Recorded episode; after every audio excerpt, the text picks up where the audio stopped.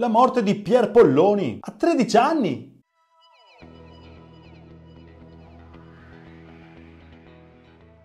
Un mio anziano padre spirituale dei tempi delle medie mi sconvolse la prima volta che mi disse voltati e vedrai una signora che ti segue sempre. Lei ti seguirà ovunque, ti seguirà ovunque andrai, per sempre, e si chiama morte.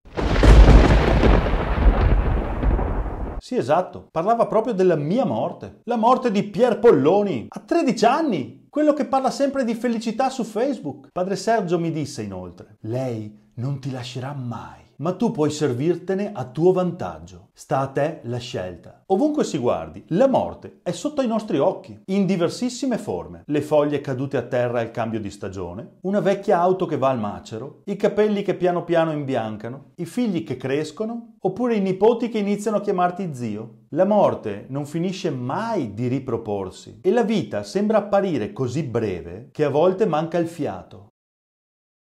Presupposto che la signorina non perseguiti solo il sottoscritto, ma anche te che stai guardando questo video, ti chiedo, ma vuoi davvero evitare di fare le cose che desideri profondamente? Davvero vuoi vivere una vita secondando le aspettative che gli altri hanno su di te? Così importante accumulare cose? Stai davvero vivendo per qualcosa per cui valga la pena morire domani? È così importante accumulare cose? Stai davvero vivendo per qualcosa che valga la pena morire già domani? Possiamo temere la morte inutilmente, senza alcun frutto, ignorando ed acquistando per sedare la paura, oppure esorcizzandola, migliorando clinicamente il nostro aspetto fisico. Ma in realtà puoi servirtene per aiutarti a vivere meglio e ancora meglio la prossima volta che devi fare la tua scelta la prossima volta che vivrai nell'ansia per un problema, la prossima volta che proverai noia perché la vita è piatta, poniti questa umile e semplicissima domanda. Quanto manca alla mia morte? Quanto manca alla mia morte?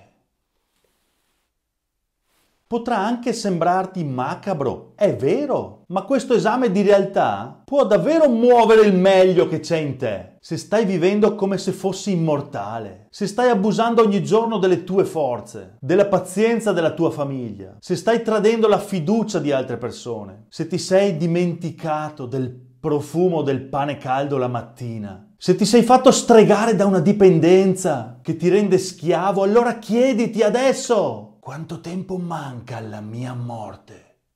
Osserva ciò che accade alla tua pelle. Ascolta il tuo dialogo interiore. Guarda la tua espressione allo specchio e percepisci le emozioni che stai vivendo, anche se ti stai cagando addosso.